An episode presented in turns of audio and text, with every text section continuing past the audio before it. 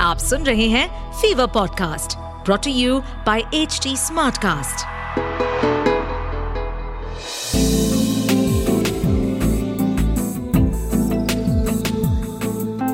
एक अधूरी कहानी।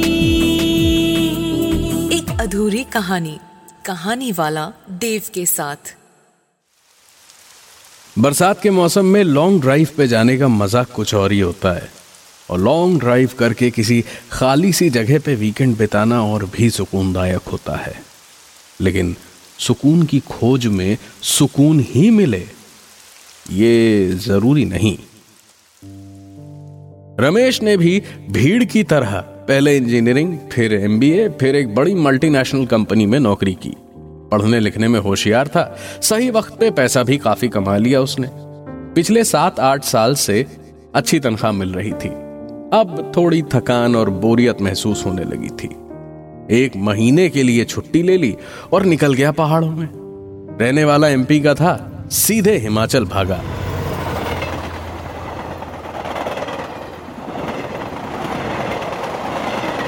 पहले कुछ दो तीन दिन शिमला, फिर मनाली के बाद आखिरकार धर्मशाला पहुँच करके जैसे जन्मों का सुकून पा लिया रमेश ने।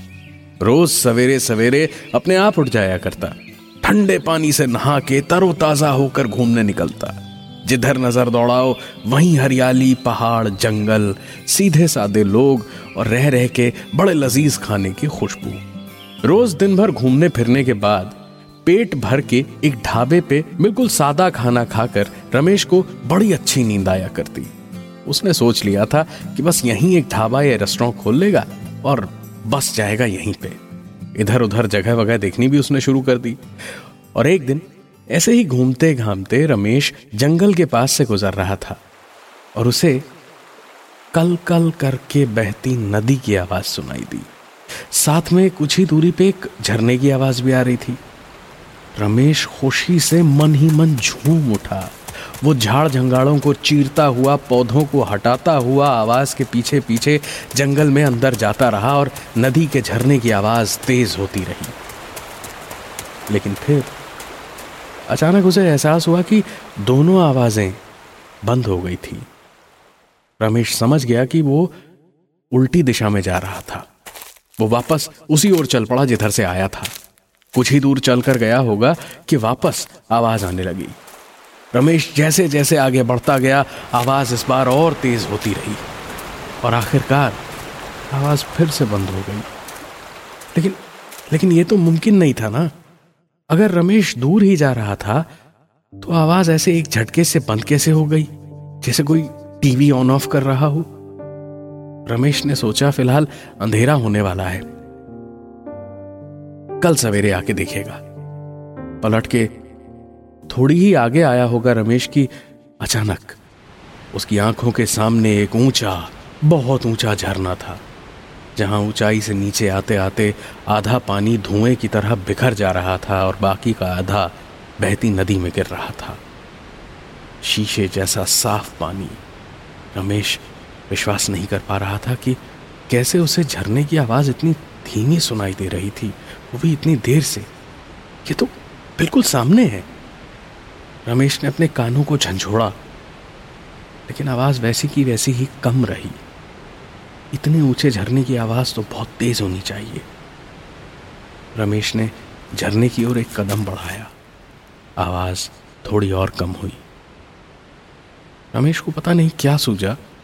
वो जल्दी जल्दी चार पाँच कदम पीछे गया। झरने की आवाज़ बढ़ गई। रमेश को समझ नहीं आ रहा था ये हो क्या रहा है। उसने झरने की ओर दौड़ लगा दी और जैसे जैसे रमेश झरने के पास पहुँचता गया, झरने की आवाज़ कम होते होते बंद हो गई। अजीब सी आवाज़ आने लगी।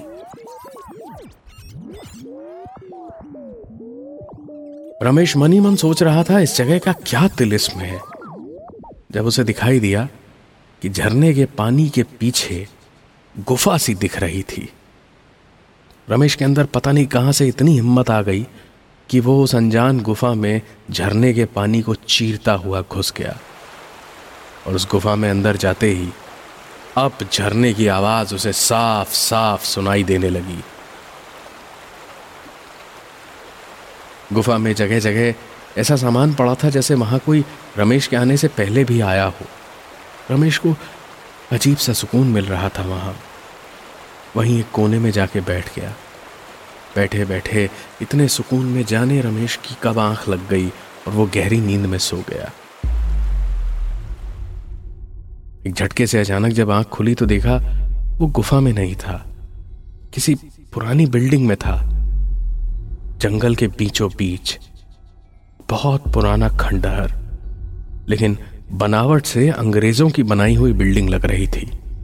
रमेश को कुछ समझ नहीं आ रहा था। वो उस गुफा के अंदर से यहाँ कैसे आया?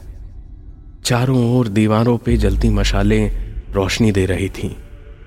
रमेश को थोड़ा वक्त लगा, लेकिन अब वो साफ़ साफ़ देख पा रहा था कि ये कोई पुराना चर्च था शायद। बहुत ही बड़ा। जितनी बेंचेस लगी थी, उस हिसाब से करीब 200 से 300 लोग तो आराम से बैठ सकते थे यहाँ पे। रमेश ने बाहर जाने के लिए इधर उधर देखा तो सामने कुछ ही कदम दूर एक बहुत बड़ा, करीब 10-15 फुट का भारी भरकम शीशम का दरवाज़ा था। वो दरवाजे की ओर दो कदम चला तो जैसे कुछ आँखों के कोनों से उसे दिखाई दिया। पलट के रमेश ने देखा तो चर्च पे जहाँ जीसस होते हैं या क्रॉस होता है, वहाँ क्रॉस था तो ज़रूर, लेकिन उल्टा।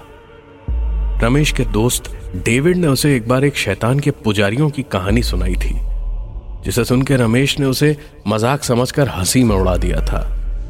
इस वक्त रमेश के सामने उसी कहानी जैसा एक उल्टा क्रॉस था। पूरे चर्च में एक अजीब सा गहरा घम घम करता नाद था और रमेश पसीने से तरबतर था। रमेश को इस झटके से निकलने में थोड़ा वक्त लगा, लेकिन इस झटके से उबर के वो सीधे बाहर भागा।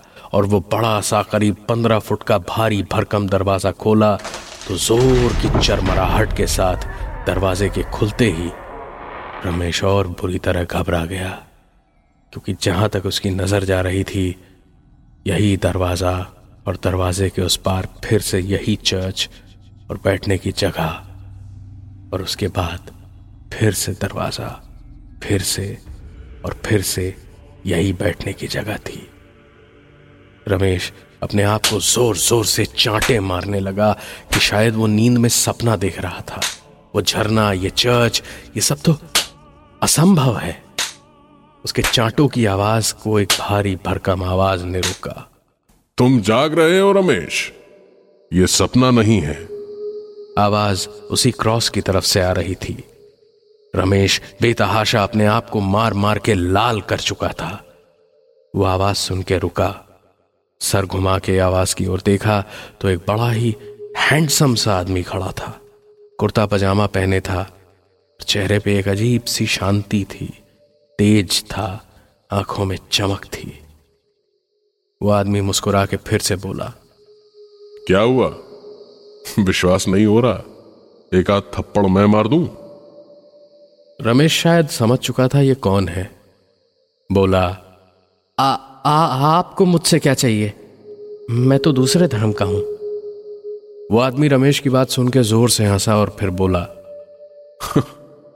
ये सब तो तुम इंसानों का बनाया हुआ है। तुम्हें क्या लगता है? कौन हूँ मैं? शैतान? रमेश घबरा के बोला तो तो, तो तो फिर और कौन? उस आदमी ने जवाब दिया नहीं नहीं सही ही सुना है।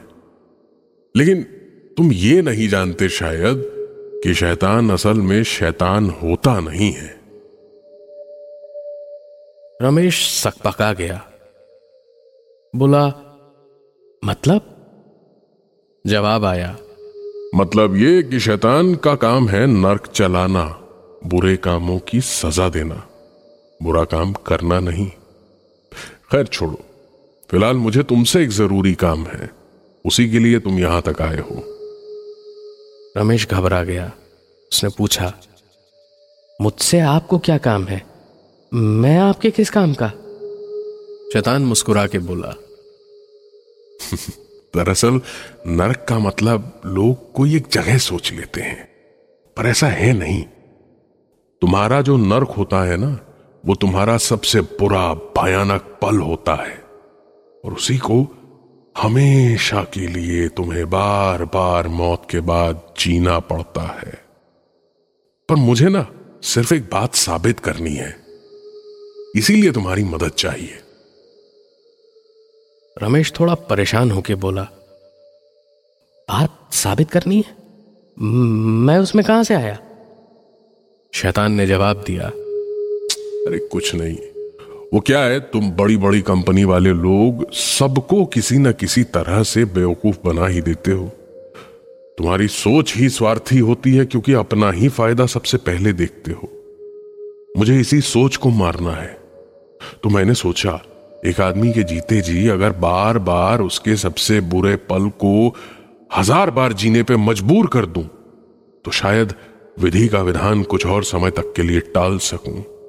प्रलय को टाल सकूँ।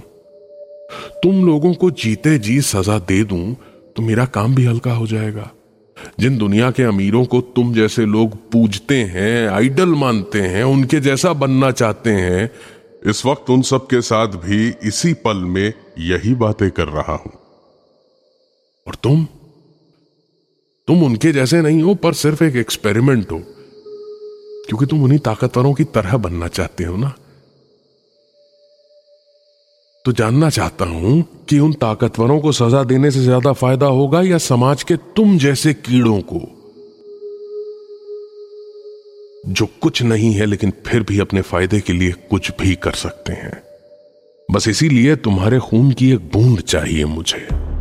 रमेश का गला सूख रहा था, पसीने से तरबतर था। वो पूछना चाहता था कि सजा किस बात की, क्या किया है उसने? और उसके सारे सवाल जैसे शैतान यूँ ही समझ गया, बिन बोले हंस के शैतान ने कहा, जैसे दूसरों को फलने, फूलने की उम्मीदें दिखाते हो तुम लोग और अपना काम निकलवाने के बाद दूध से मक्खी की तरह निकाल के फेंक देते हो।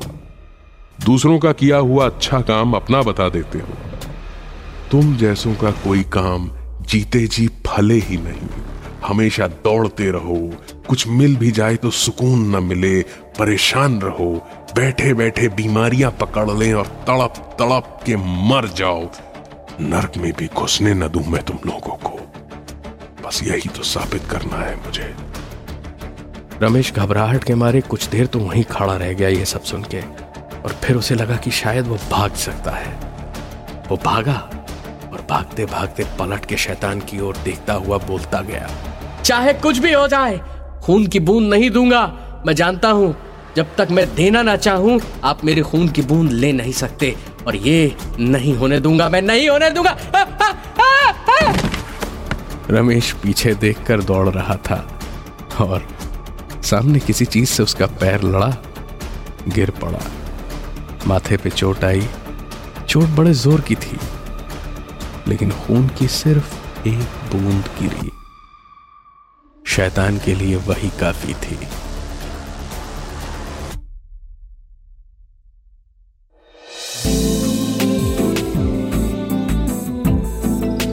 आप सुन रहे थे एक अधूरी कहानी। कहानी वाला देव के साथ प्रेजेंटेड बाय फीवर नेटवर्क इस पॉडकास्ट पर अपडेटेड रहने के लिए हमें फॉलो करें एट एच डी हम सारे मेजर सोशल मीडिया प्लेटफॉर्म्स पर मौजूद हैं। और ऐसे पॉडकास्ट सुनने के लिए log on to W W W dot H D smart cast dot com